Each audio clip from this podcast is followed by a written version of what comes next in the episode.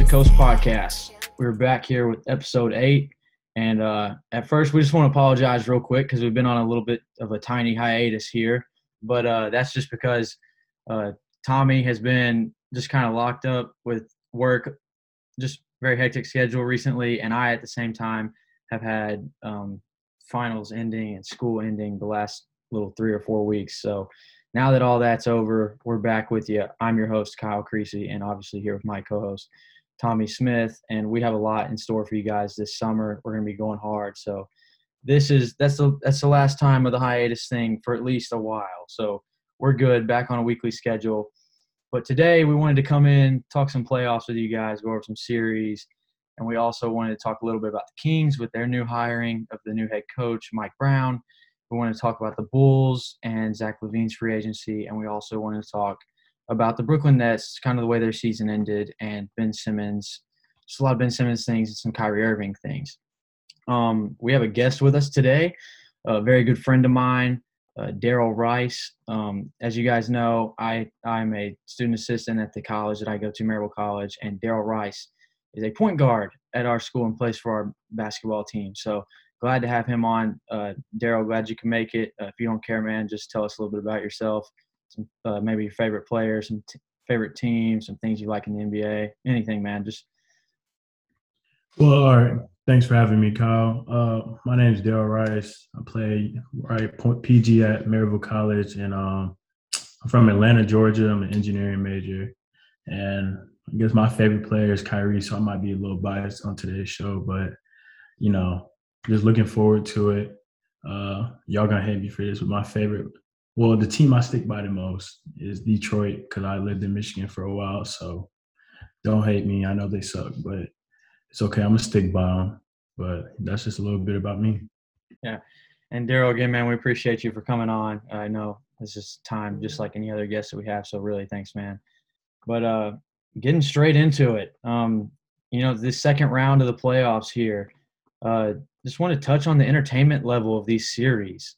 Uh, not not too often can you get a point where all four of these second round series are going deep and could possibly all go the distance. Uh, I know I've personally really enjoyed watching every single game. I mean, I know I do with almost any game, but these have, for the most part, been really good games and really good series. So, uh, just very high entertainment level. Um, I just want to ask you guys real quick, either of you jump in. What has been your favorite series to this point in the second round? So for me, it's definitely have it def, definitely has to be the Boston Milwaukee series, uh, just because both teams are so dang good, and it's just a mystery what happens every every game. Like you could be up by twenty and then still lose the game. So that's been my my favorite series so far in the second round.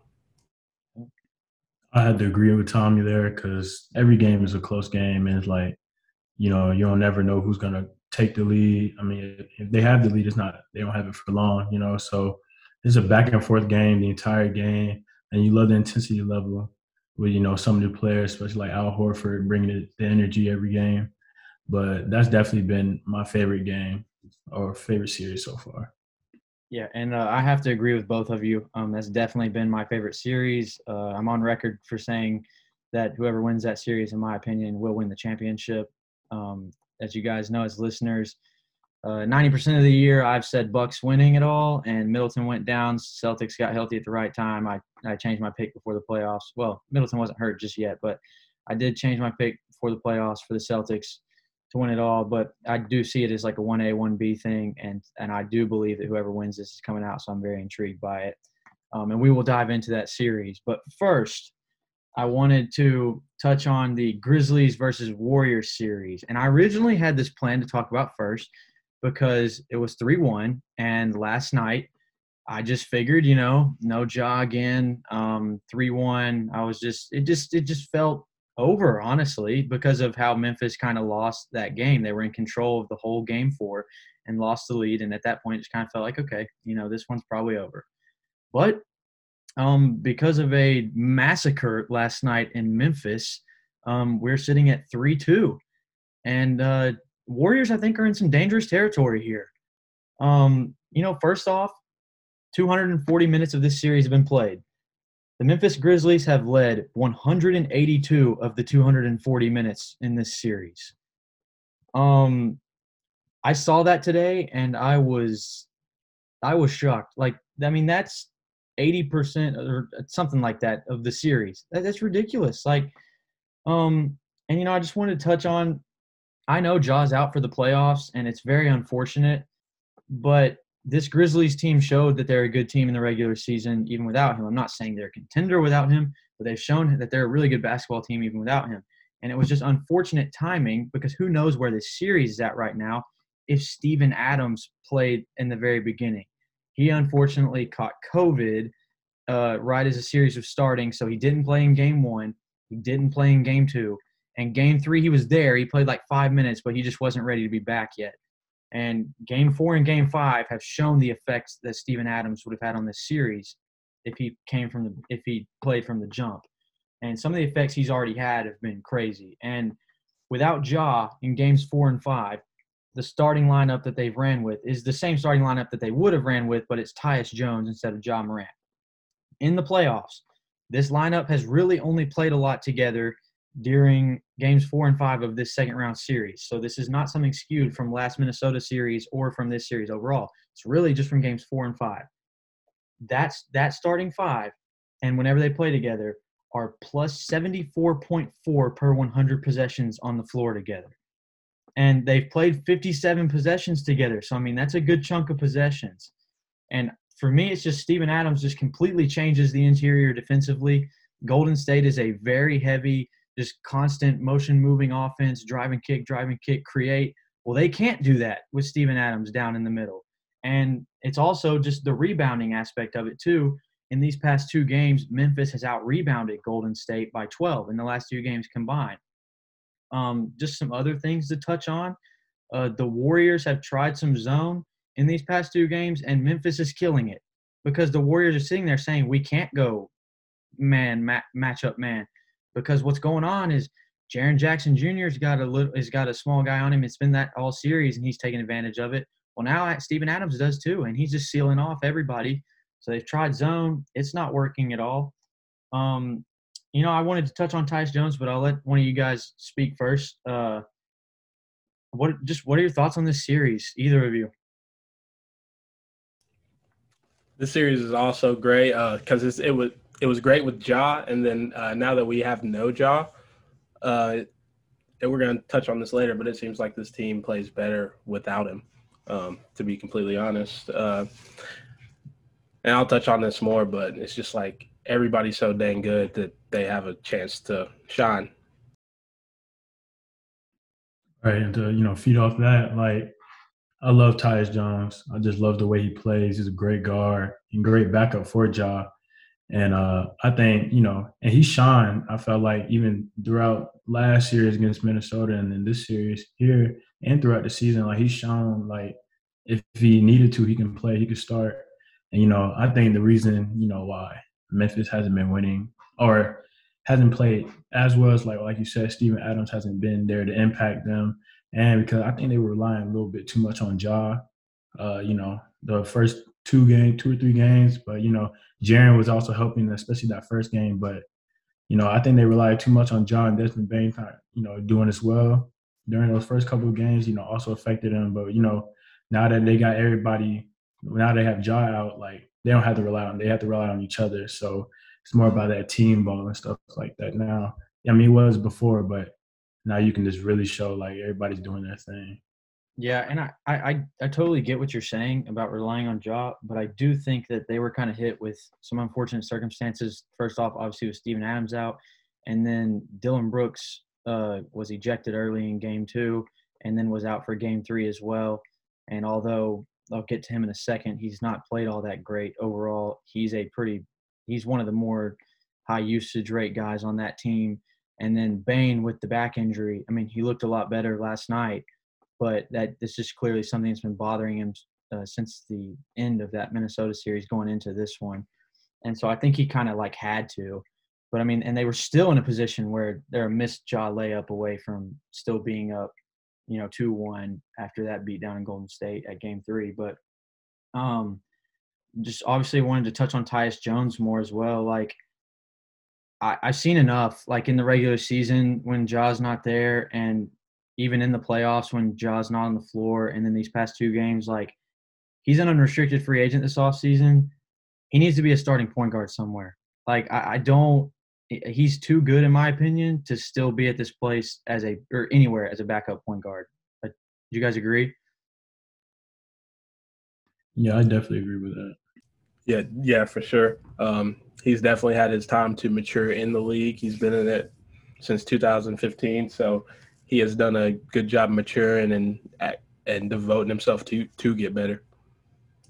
Yeah, I mean, I just maybe he'll be in a Clipper uniform. No, but um, but I, I just I hope he's somewhere where he is a starting point guard, and I think I think that he will have some money waiting on him.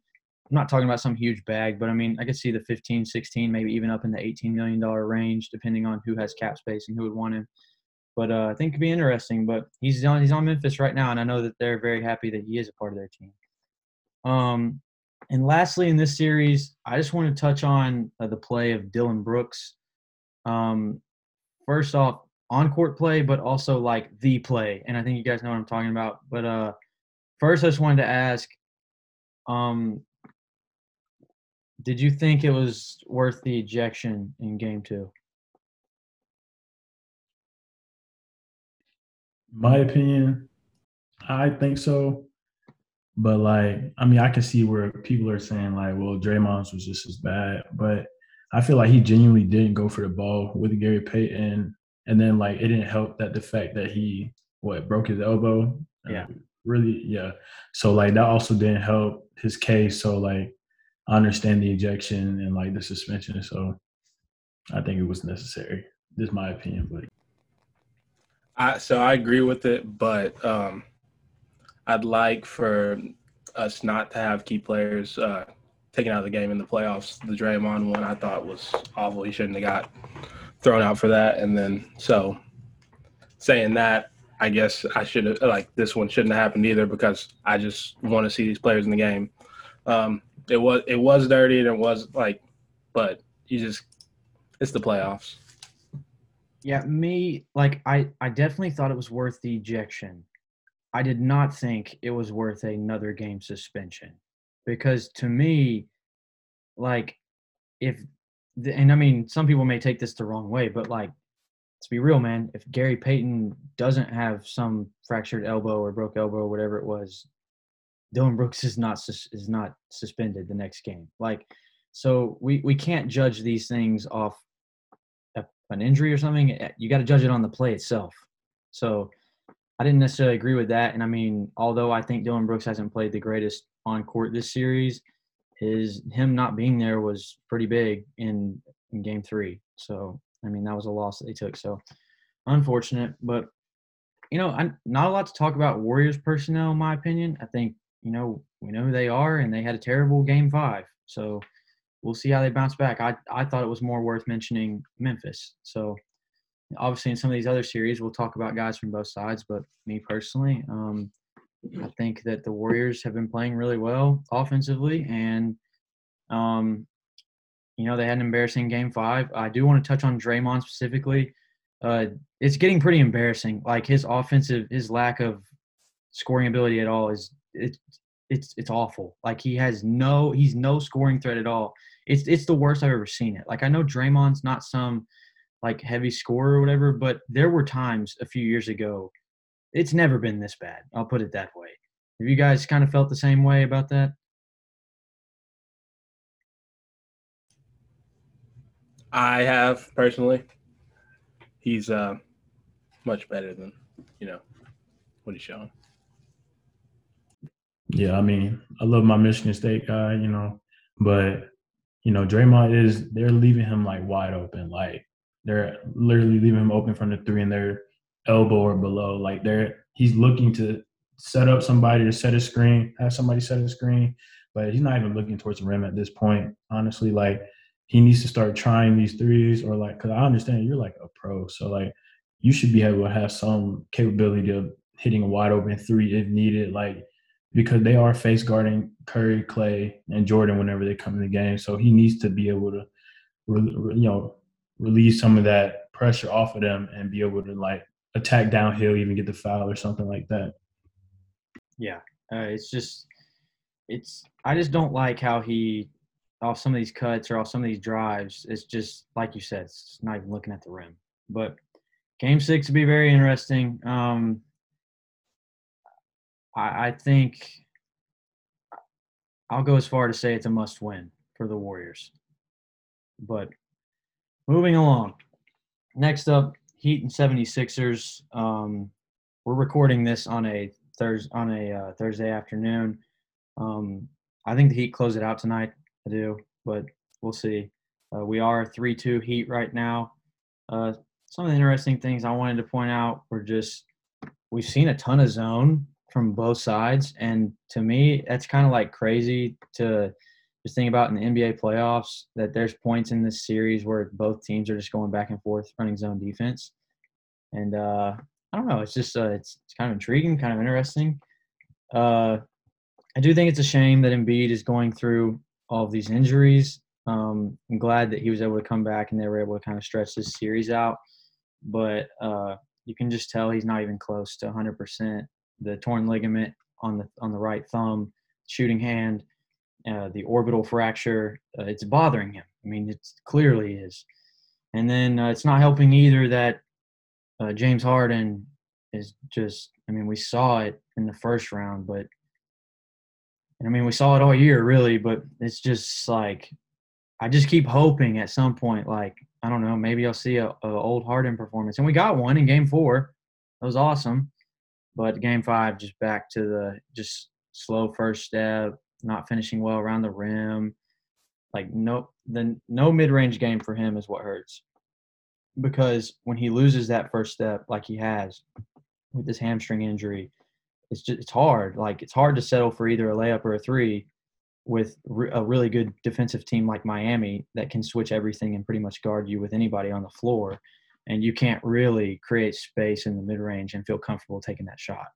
So, yeah, um, he's been struggling. Maybe they can pull something together in game six tonight and stretch it to seven, but, but you know. Um, I also wanted to point out, I think it's interesting, Max Strus has the highest plus minus in the entire playoffs right now. Uh, he's like a plus 33.3. Um, and then I want to pose a question to you guys real quick. Um, Jimmy Butler's been nothing short of amazing on both ends of the floor in the Hawks series and in this series. He's had two 40 point games. I think he's averaging like near near 30 right now, like 29 points a game, uh, along with like somewhere in the range of I don't know six to eight rebounds, six to eight assists, and he's been as good of a defender as he's ever been.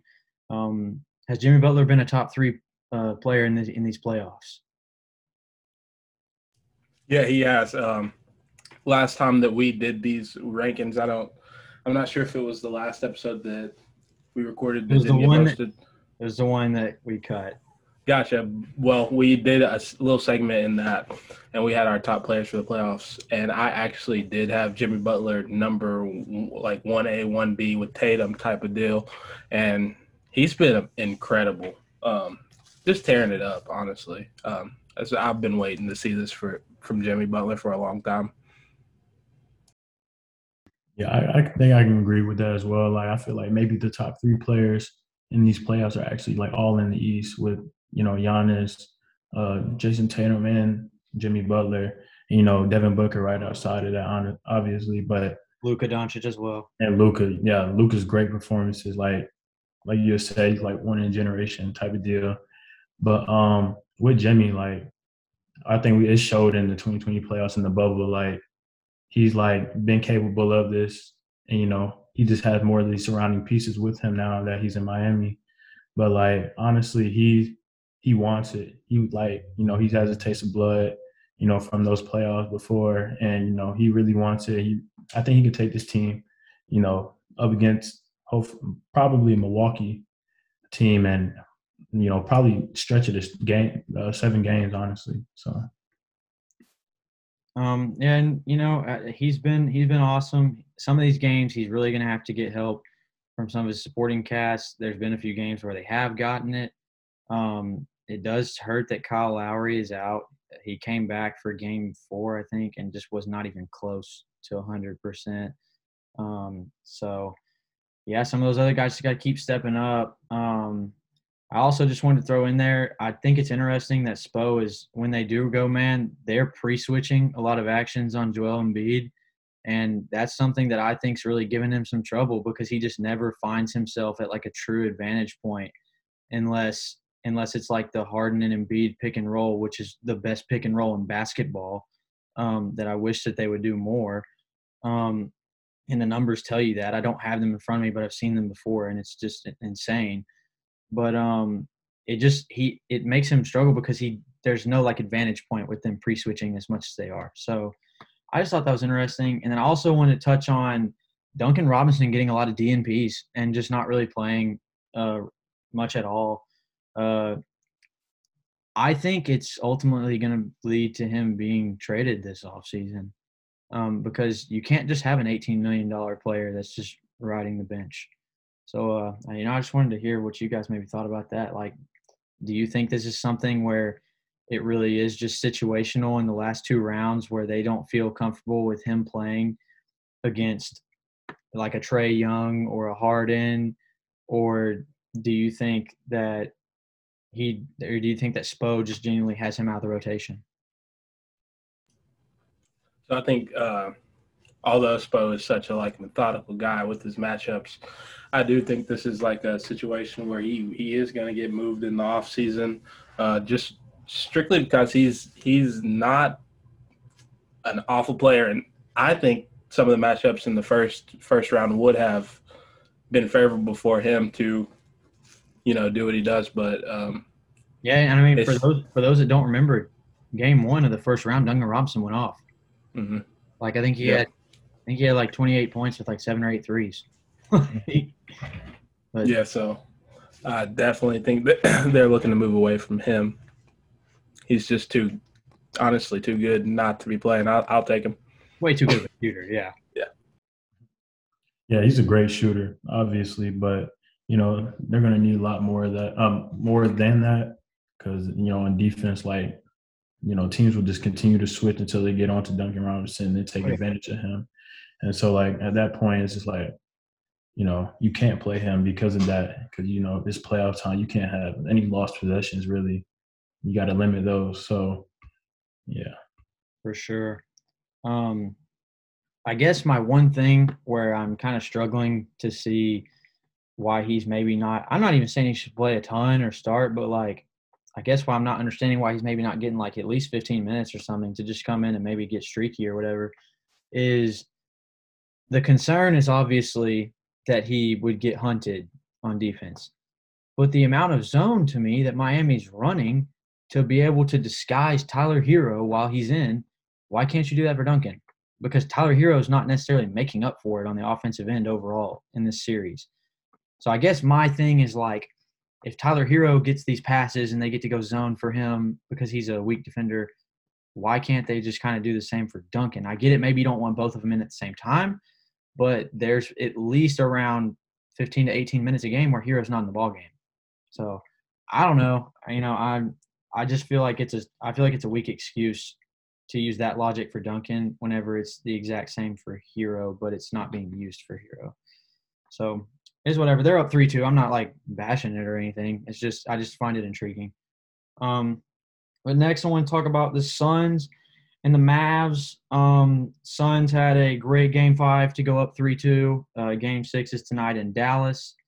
Um, Luka, Luka Doncic is by far the best player in the series. I don't I don't think it's very close. I mean I know like I, I don't see much argument there. I I really don't. Um, he's averaging 32 points, 10 rebounds, and seven assists on 46% shooting in the series right now. And he's hunting literally anyone and everyone. It's not something where like, it's not something where like he's specifically hunting a guy or two. No, he doesn't care. Like, as if Mikal Bridges is on him, he's going to try to switch him off.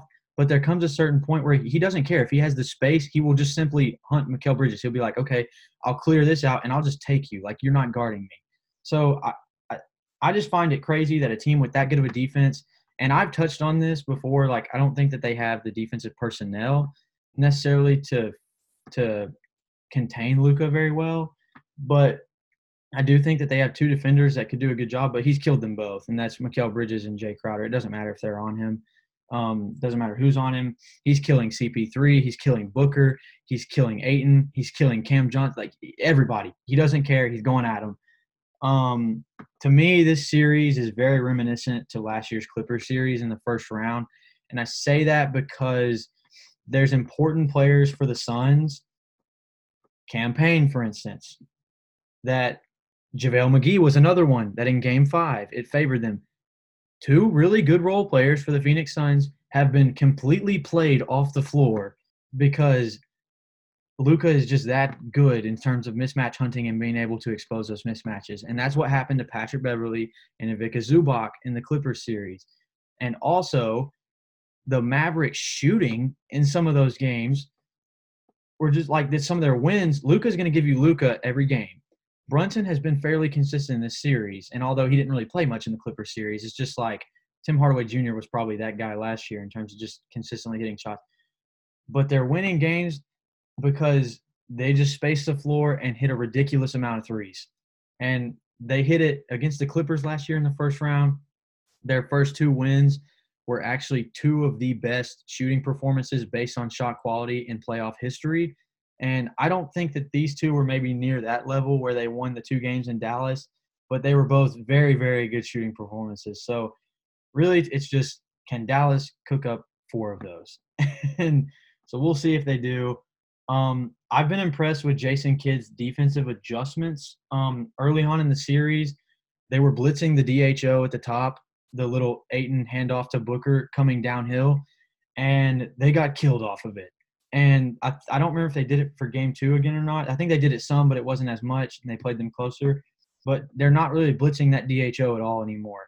They maybe blitz Booker off a high pick and roll at the top of the key, but they don't blitz him off that DHO. And uh, for audience, if you don't know a DHO is, just a dribble handoff. But um, but they're not blitzing that, and I think that's helped them a lot. They're also not really shading or showing on DeAndre Ayton with other defenders. They they don't care to switch everything, and they don't care to let him go one on one, even if Jalen Brunson, for instance, is guarding him. I think that that's fared well in their favor because he's not been super aggressive like he was in Game One in the series overall, and they've also gotten to the point where they're just completely running Phoenix off the line and kind of fly by in a lot of those threes. So what they're kind of wanting is for them to keep dribbling in and pit. They want, I think, could be wrong. I think it's because they want Phoenix to attack off the flyby and pitch, and I think they want Phoenix to shoot the same amount of threes that they're going to shoot because Phoenix doesn't want to shoot a lot of threes. They're one of the lowest three-point rate teams in the entire NBA. I think that's philosophy behind it. I think it's helped them a little bit, especially in games three and four, even in game two. Game two was a good a good game. Um, but I've liked all those adjustments. Uh, and I, I want your guys' thoughts on this. I've got my thoughts and I'll touch on it, and I've got some statistics behind it. But why is Dwight Powell even playing?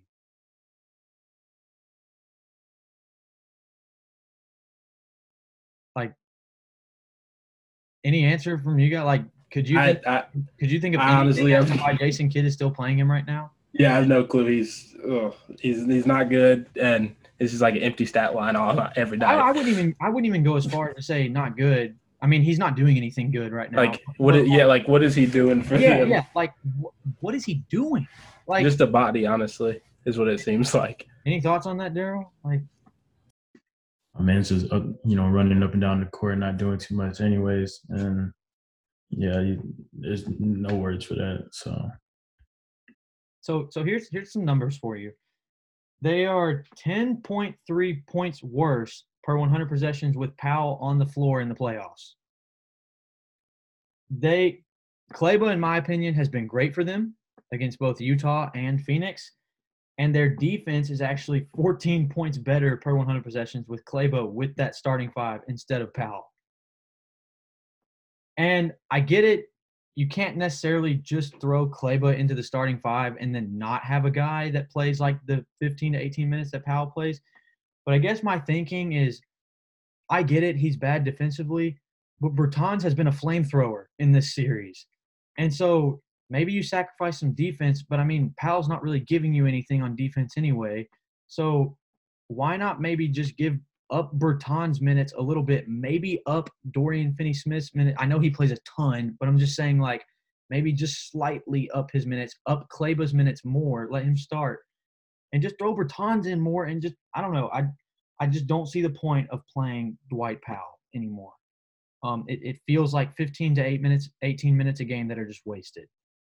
Um, but that's my thoughts. Um, and then obviously, Cam Payne and JaVale McGee were benched in game five. And I just want to simply ask you guys should this stick?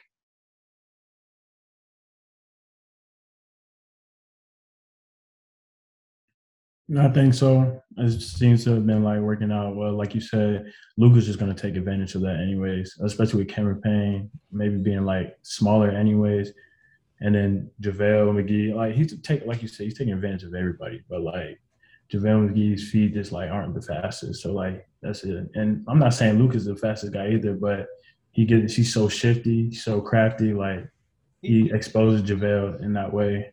Yeah, he's just so manipulative to where like like even if even like there's so many guys in the league that are obviously faster and move better laterally than Luka, but like how manipulative he is with the ball and what he can do off screens and the way he can get you in position once he gets downhill at all, like without even beating you off the dribble, just simply creating the slightest bit of space off getting you to lean one way. He can go, and once he gets his back to the basket in about 15 feet, then you're you're done if it's one on one. So, yeah, I completely agree. Um, Shamet did come in and play like the backup one. I thought it worked pretty well. So I, I, think I think that they stick with it at least for this series. Yeah, I was about to say yeah. At least for the series, they need to keep doing it because um, yeah, yeah. I mean, I, am Luke, not, I'm not saying, and I'm sorry to cut you off, but like I'm not saying that they need to do it for the entirety of the playoffs if they move on. I just think for this series. Yeah, and, Oh, oh, my bad. Just bounced off the Luka thing, Luka being manipulative, he knows how he's going to attack each matchup. Like he, his legs are tree trunks. He has to squat upwards 450. Um, he has the strength of a sinner sometimes. It seems like. so yeah, I, I he just think, knows knows what he's doing. He's a little like he's got a mentality, in my opinion, of like some other guys. Like I think he has it in his head, like he's insane. Like can you imagine? I don't care how good you are. Like, and I know some people kind of have this mindset, so I'm trying to like say it in a specific way to make sense. But like, Luka, I think genuinely looks at any matchup on the floor, and he's like, "Oh, I know what I can do to absolutely kill that guy." right. But yeah, so game six tonight uh, ought to be interesting. I do expect Dallas to play a lot better than they did in game five. They're a very good home team. Um, hopefully, we get a game seven. But on to Celtics and Bucks. So this series, like we all said, has definitely been our favorite to watch. Um, it is three-two Bucks after a very, very pivotal Game Five last night. Completely stolen game from Milwaukee. Boston in control most of the game. Took a took took even more control in the fourth quarter and just really, really kind of blew that one. Um, very unfortunate to lose that game um, just circumstances. Jayson Tatum had a great game. Jaylen Brown had a really good game overall and had a ballistic third quarter. Um, you know, you also had uh, just the fact that it was at home, and now you're going to be going into a game six, you know, like win or go home situation that's not on your home floor, and uh, that's that's a tough environment in Milwaukee. You know, a team who they're they're they're hungry to go back to that to that finals. This isn't some team that was complacent after winning a championship, and so for them to lose Middleton and be in this position, still like that's going to be very tough environment to go play in to try to keep their season alive. Um, it's been just an absolute war of a series. Uh, I think I feel pretty confident at this point in calling Giannis Antetokounmpo the best player in the world. Um, you know, let me know if there's any disagreement there. Um, yeah, I, I, figured we would be in agreement. Um, I've never, I've all, I'm a huge Jrue Holiday fan. I've never felt like he gets the praise he deserves. I'm just hoping that at some point it finally comes. I, I thought I saw a lot of national media attention, honestly, throughout a few of these games, but especially after Game Five. Um, you know, even though Giannis, in my opinion, is the best player in the world and he's played like it, Um, I do think that the Celtics have still continually had a great defense and a great defensive game plan for him. I mean, they are holding him to about 10% worse from the field than what he shot all playoffs last year and in the first round this year. Um, and I mean, I you hate to say like take away a certain game, but like take away the game five he just had with 40, you're you're you're bound to have a performance like that. They've held the man to I think sub like sub 40 shooting, and that's ridiculous for a guy that gets as many looks around the rim as he does. Um, you know, I still personally think Milwaukee, even without Middleton, has another gear to unlock in this series specifically. I don't think that they're attacking Pritchard enough while he's on the floor. And I also, although I'm a proponent of Derrick White, and I think he was he's been a great addition to this team all year, I just think you have to attack what is the best mismatch on the floor. And I don't think that they're attacking the Derrick White, the Derrick White enough whenever you would obviously much rather get him involved opposed to attacking uh, Jayson Tatum, a Jaylen Brown, a Defensive Player of the Year Marcus Smart, and Al Horford, a Grant Williams. You would definitely. I just don't think they're attacking Derrick White enough whenever those lineups are in where it's five great defensive players. And Derrick White is a really good defensive player, but just instead of the other guys, Pritchard is not being attacked enough at all. He's only playing about eight ten minutes a game, but still, you got to take advantage of that while he's in. Um, just wanted to mention how great Al Horford's been. Um, you could argue this is the best defense he's ever played in his entire career. And in the playoffs right now, Horford is averaging 15 points, nine rebounds, and three assists, shooting 57% from the floor, 51% from three on five threes a game, and 80% from the free throw line. I just I, I can't go talk about the series or the Celtics in general without praising Al Horford. Um, I thought what was funny was that Udoka actually matched Horford's minutes exactly with Giannis in Game Five. Um, that's just I don't know. It's it was funny to me. I didn't really pick up on it. I saw something about it after, but uh, they were split like 20 seconds between how much they played, and it was literally in and out same time. Um, and I also just wanted to throw in something that I don't think that Boston is using enough, and they should have used in crunch time in Game Five, in my opinion but they didn't go to it. It worked so well in game four. Is Udoka kind of went a further step to experiment and and towards the in the fourth quarter game four and he had he was just thinking of something to experiment with because Robert Williams is out. He decided to go with a I mean Tatum's a forward, but like you could call it like a four perimeter player lineup with just one big man in Al Horford. And the lineup was Marcus Smart, Derrick White, Jaylen Brown, Jayson Tatum, and Al Horford. That lineup in 62 possessions together because they played the majority of the fourth quarter together, and then he actually played with them a good amount in game five. They're plus 35.5 per 100 possessions, and the lineup just wasn't used much at all, like I said, until game four. And I just, you got to use that more. It, it worked so well in game four, and I get it. Grant Williams is great. He's been great in the whole series. But I feel like when something works that well, you got to keep going back to it. And I praise Udoka. I think he's one of the I think he's one of the better coaches in the NBA already. He's had an incredible year one, but I just think he has to go that lineup more. What do you guys think? I definitely agree. Um, you couldn't have said it better. If it's if it's working, why why like why would you not give yourself the best you know position to win? Uh, so yeah, I'm completely with you on that one. Yeah, you can't you can't go away from that lineup. They're amazing on the court together. Just like that chemistry they have on the court is just like unreal. And they're defensively they're like amazing, especially like you said with Giannis. Like, you know, with and I think that Celtics lineup has a lot of length already. And then Marcus Smart, amazing defense on him, taking charges. Like he has some crucial uh, charges, you know, they're late in the games and stuff like that. But like you said, with Al Horford's uh, energy, like alone in game four, like the man went crazy after Giannis had went taunted him, and, you know, got them right back. And so that energy is what led them, you know, to win that game. And I was like, do they have another performance in them like that?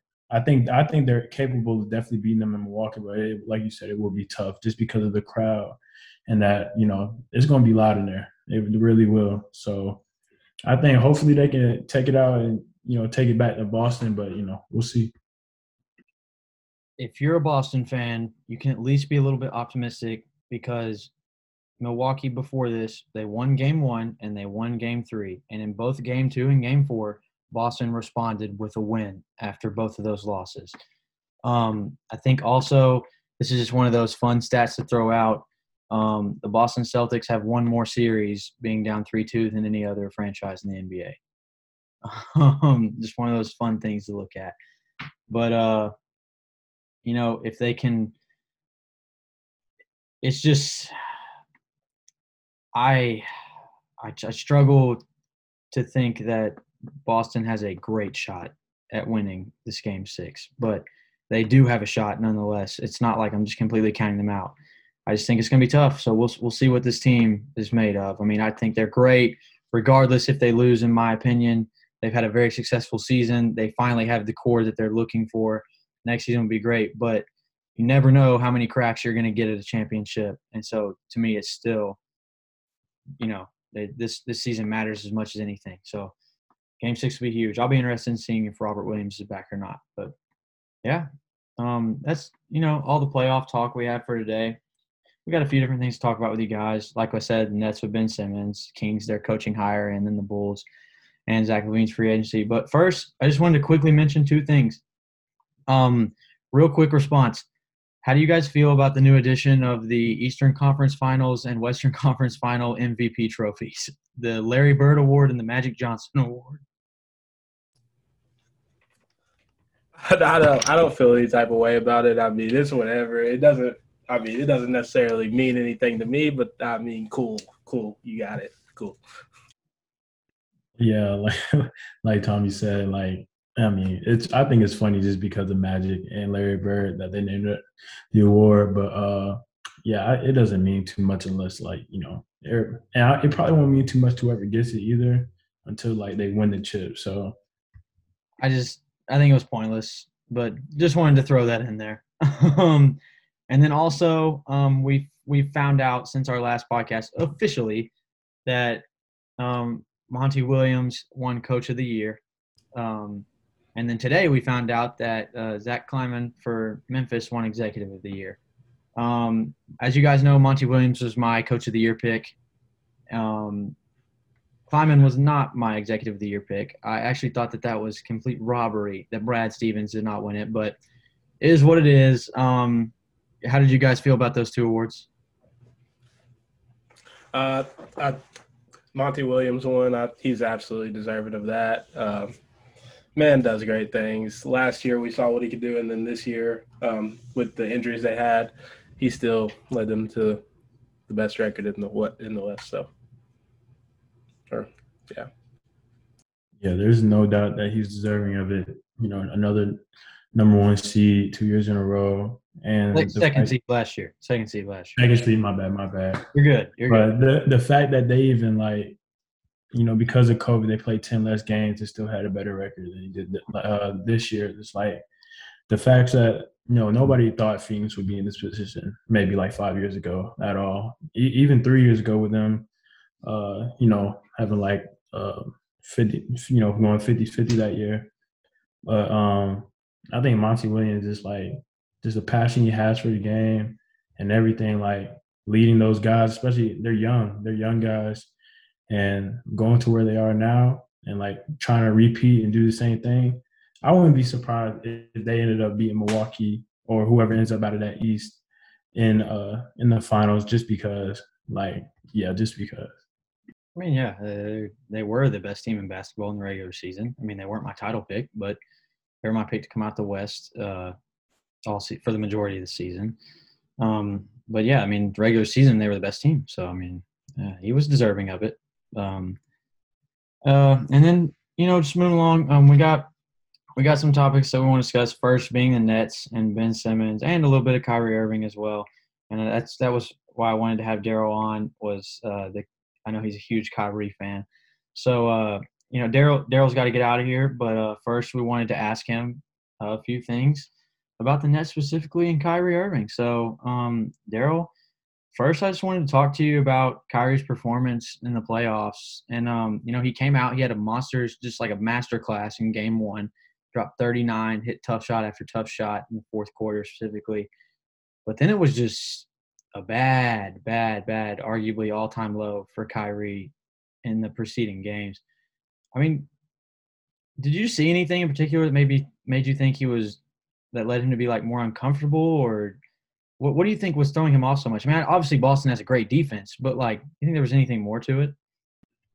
Uh, I mean, yeah, Boston. Like the fact that they're stopping one of the best players in the world right now, and Giannis, like their defense was definitely a factor. But like, I, in my opinion, I know he tries not to like worry about the outside noise, but I think it was getting to him a little bit. Just like the fact that he played in Boston and that you know that he had the history he had with them, like the like slander they had coming at him, especially in game one, was like ridiculous. And so like he had that little outburst with him throwing up, you know, the bird to everybody.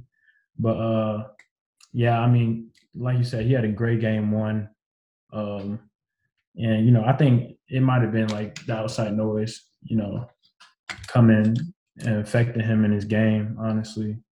Cause like I love I love Kyrie, but he didn't play up to par like he should have. But at the same time, I think if Kyrie had played what you know without the COVID restrictions during the season, they wouldn't be in the position they were in now, honestly, because like down the stretch they would have been able to rest KD more, rest Kyrie more, and hadn't tried not to like push and try to get you know, fight for a playoff uh, spot. So, you know, I think if he had played during the regular season, that would have changed a lot, and even maybe in the way KD played because KD was tired at the end. So,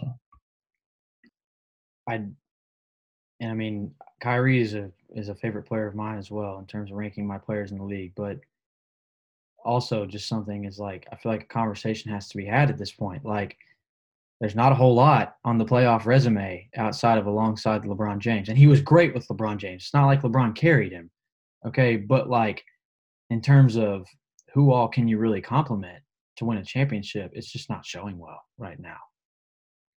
Right. Yeah, I agree. I agree. Harry, I mean, you do need a you need a support cast. You need all those people, but like at the end of the day, you are a superstar. So like, you are you know looked up to and looked to to like carry a lot of the load. So and you know he it didn't show, especially in these uh this first playoff I'm in these playoff series. But I mean, hopefully, like Kyrie was shooting at an incredible clip, like when he did play, like in the regular season. Oh yeah, very efficient, all that stuff. So I think, honestly, I think more is to come from Kyrie. I'm not gonna write him off at all. This like you know I'm biased about him anyways, but I'm not gonna write him off at, at all because I I think he will you know step up his level of play and but like it is going to be difficult too because you know with him, you know during Ramadan and stuff like that, like he's not eating. A lot of your energy comes from food. So and then I know he needs. Yeah, he's gonna. But that's gonna be the case for the rest of his career, honestly, from now on. So. Yep. And then just kind of like last question I wanted to hit on with Kyrie with you specifically is he is an unrestricted free agent this offseason, or he has a player option, but he will definitely opt out to try to get more long term money. Um, I would say it's obviously likely he resigns, but I mean, even as a Kyrie fan, and I mean, if you think he's worth what he wants, then say it. But do you think he should get the max contract that he's looking for? Um, honestly, I, I don't. I'm not sure about that. I don't think so because just because of uncertainty of Kyrie, sometimes like you don't ever know. And so you don't want to, you know, buy into this player for long term and he not give you what you want. I mean, I believe in Kyrie, you know, the utmost. I believe in his ability, but at the same time, with the outside uh, controversies that goes on, like, you know, can you like rely on this guy all the time? But uh, you, you know, I watched that interview you sent me, or that uh, you know, a little podcast thing, and it said for a four-year, well, 109 million uh, extension with like the last year not guarantee. I think I think that's acceptable for you know the Nets to give him. because like if the Nets don't re-sign Kyrie, uh, they're gonna have to match whatever Kyrie like whatever Kyrie wants. Obviously, I think because if not, then KD might just be like, all right, forget this, because or you're gonna have to bring in somebody you know maybe even better than Kyrie. So Yeah, and I mean I completely agree. Just because maybe you want to max him, maybe you don't. But what are you gonna do if you don't? So yeah, I mean I think he ends up there on probably a big deal. Maybe he's not there for the long, like four or five years, but I could see like a max in terms of per year money. Um, but Daryl, I know you got to go. Uh, we really appreciate you coming on, man. Appreciate your insight. Uh, we'll have to do it again sometime, but just want to say thanks, man. for sure, I appreciate you, Kyle. Yep, I'll see you, brother. See you, man. Okay, so talking about the Nets, also, um, Ben Simmons just had back surgery. Tommy, what was going through your head whenever you just randomly saw the Woj thing that Ben Simmons is going to have back surgery? I was like, oh my goodness. If it is not one thing, it is another with this guy. that was it was it was ridiculous to me. Um I just I have no words for uh Mr. Mr. Simmons right now. Uh golly. What, what was going through my head was like, who cleared him to play? exactly. If the man needed surgery, like why was all this chat like the chatter that oh game four he'll be ready? Uh no, no, he he wasn't ready. He needed surgery the whole time. Yeah. Like, I couldn't believe it. I was like, you mean to tell me that he was cleared to play and he needed back surgery? Like, I, I it's a know. mess over there. It's a mess. but, um, you know, I just wanted to ask you, what is your personal concern level for Ben Simmons? At this point, So- everything we know, the latest report about he got his surgery. He's out for about three, four months now, but I mean, it is the offseason. But what is your concern level for Ben Simmons? So like, I, he was I guess he was working in the off like or while he wasn't playing, like getting better at some things, but back surgery is a monster. Um, Yeah. so like the things that we that's his expect, yeah, that's his second big back injury, and he's only 25. Yep. So the th- yeah, the things that we expect Ben Simmons to go out there and do, play good defense, uh, facilitate facilitate the ball, and even like drive and score. Um, that honestly becomes like, is it going to happen uh, ever again? Because back surgery is a monster. I don't think and that's crazy to say. Yeah, and he's just 25, so I don't know, man. I'm just I'm, I'm worried about the man's career right now. I, I think that that's fair. Um, you know, just some other notes for the Nets. Uh, Bruce Brown is likely gone, um, unrestricted free agent. Um, Nicholas Claxton is a restricted free agent. Uh, what are you willing to match for Claxton? If he even gets some offers. I mean, let's be real. Yeah, I don't, I don't know if he'll get any any any offers, but I mean, maybe what, what three? Like, like a three like a three year, three point five million dollar, Yeah. four four million dollar. Like I feel like don't even know. at even at four million with their tax bill already, I feel like I'm pushing it. I'd almost just let him go. Yeah, exactly. Yeah, it's like what is what is he doing for them right now, or what did he do for them? Day'Ron Sharpe next year. Yeah, um, I don't know, man. I mean, we'll see. Uh, I personally think that they need to take those two Sixers first round picks, and that's where they need to look for like a five man. Um, I don't think Claxton should be a huge priority this offseason, but I also don't think he's going to be a priority to any team. yeah. you know We'll see. Um, and then Seth Curry is extension eligible. Um, I think I want to work out an extension with him if I'm Brooklyn. Um, Yeah. Oh, yeah. but uh, I mean, I don't know if I'm willing to pay him like anything big. Maybe like around the 12 to 14 million range. That's what I thought. Mhm, Yeah. Completely agree.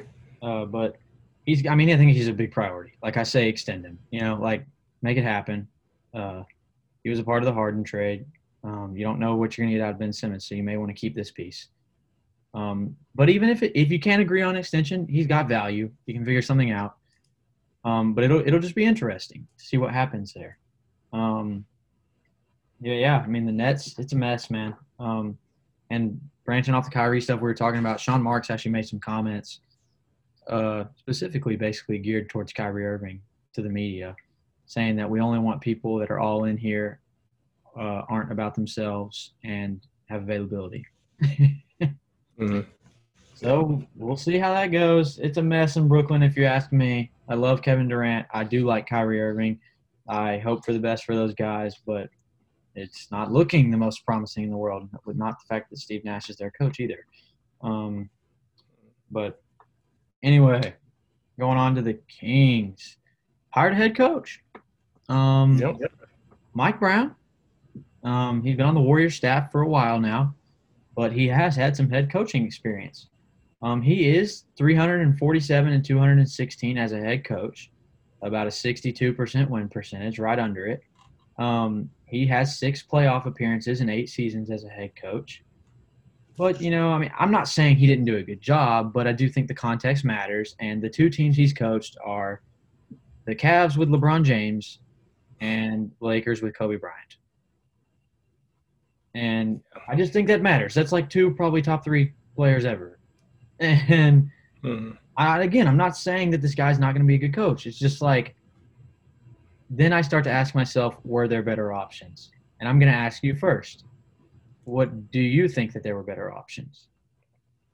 I I do think there are better options, and honestly, it was it was two like really specific ones, and one one would be a complete mystery, and the other has um, revived bad teams before. Um, so the first one would be um, Darvin Ham. Uh, he's I have, assistant, yeah, yeah, he's the assistant coach for the Milwaukee Bucks. real quick, but yeah, Darvin Ham is on mine as well. Yeah, Uh, yeah, keep going, keep going. My bad.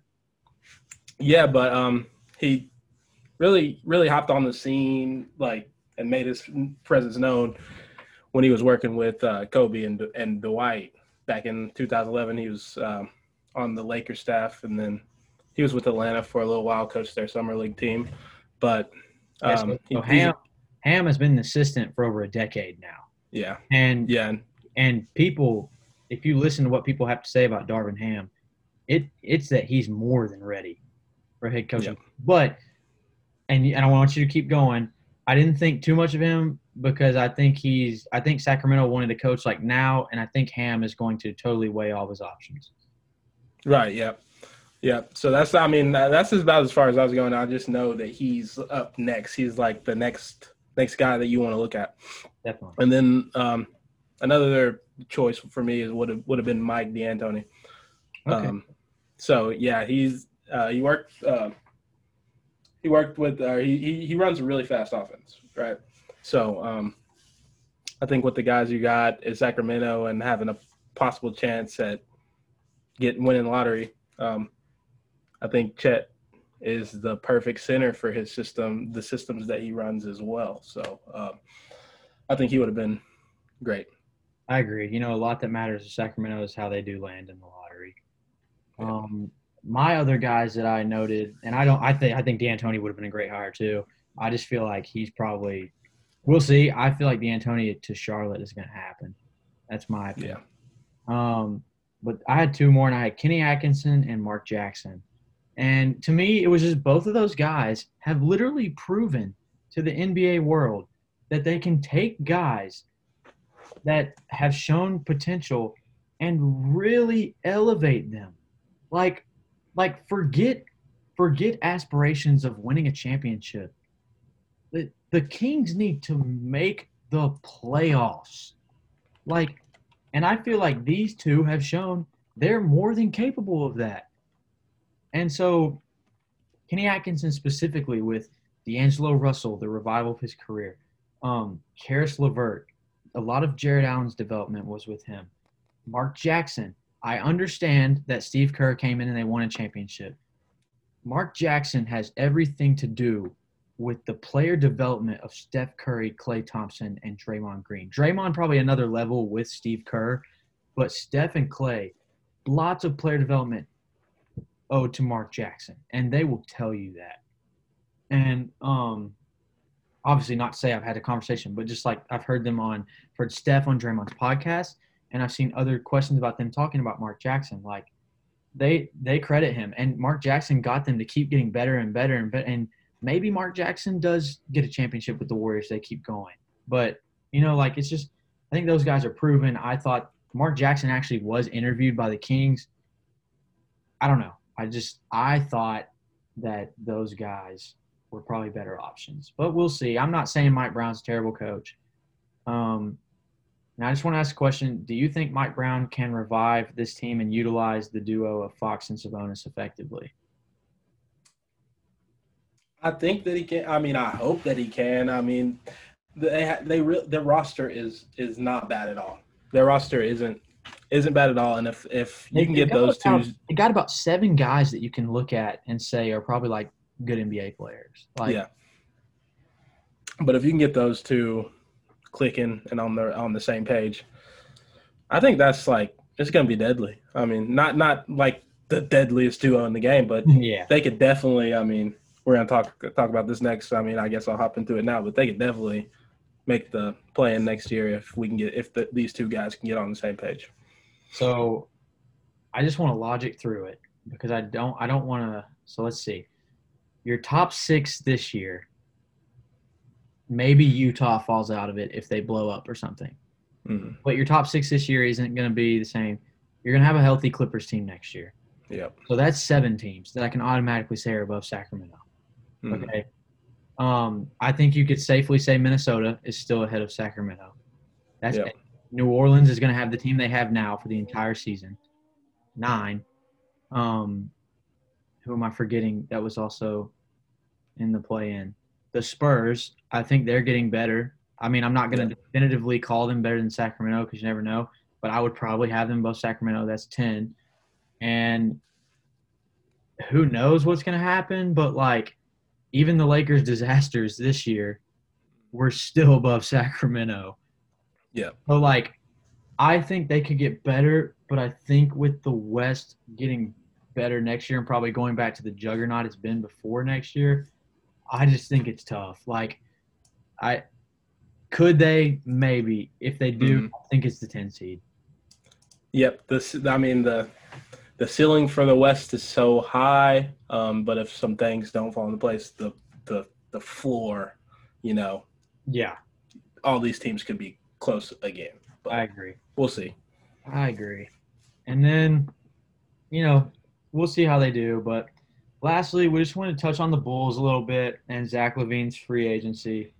Um, first question I want to ask you is what went wrong with Chicago?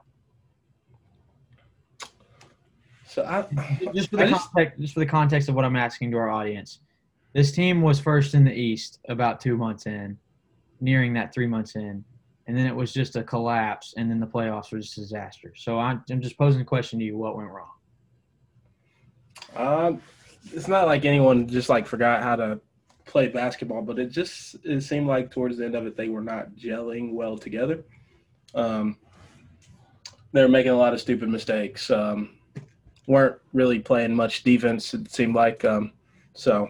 The defense was horrid in the second. Yes, it was. It was. Yeah, it was, I was like, like I said, they weren't playing much at all. So, yeah, it's just I don't know. I do Because- think they were very unfortunate that Alex Caruso missed half the season. Yeah, Lonzo Ball missed over half the season, and Patrick Williams got hurt in training camp or something like that and was out 65 games. Mhm. Um, you know, but still, even with that full team, I guess I think that that matters because this team could have maybe maintained a top three seed. I feel like they could have been a good regular season team all season long um, if they were fully healthy. And I think that like that would have been a huge step for them because to win the playoffs at all would have been massive for this organization after what they've been going through since the Jimmy Butler ordeal. And um, you know, maybe you could have won a series if you played like a seven or an eight seed. And uh and but I mean, we'll see. Uh a lot of things to determine about running it back next year or not. Um this is where I want to talk about Zach LaVine specifically. he is eligible for a $213 million max contract. Do you think he's worth it? Um, so I'm I'm I'm gonna say yeah. I'm gonna say yes, he is worth it. He's shown that he devotes his time to getting better in the off seasons. Um, uh, he he he tore his ACL and then looked freaking great. So I do think he's um, he has the work ethic and he does yeah, yeah he deserves a max to me. So my thoughts are that possibly I'm not going to defend. I'm not going to sit here and say no, he's not worth the max. Like he's clearly a great player, but I think I lean towards no. And I, the only reason I say that, and I'm just talking about the money here, I do think Chicago is they're going to offer it to him, and rightfully so. Like, uh, because what do you do if you don't? Like, you're not just going to lose the guy. You know what I'm saying? So like, but my biggest issue is that he had that knee injury and he got surgery on it, and so now that's two major knee injuries requiring surgery already, and it's just I also feel like with this core, to make any noise at all, you're really banking on a lot of things to go your way. Like it's not like this team as it is is just good enough to really compete with the top. Um, and so we'll see. Uh, I think he stays there if they offer him the max, but maybe they don't. I don't know. I think they do, but if they don't, or if he for some reason wants out of there, he doesn't think that this team has any chance at winning. I ask you this: If Zach LaVine is to look somewhere else, where would you like to see him?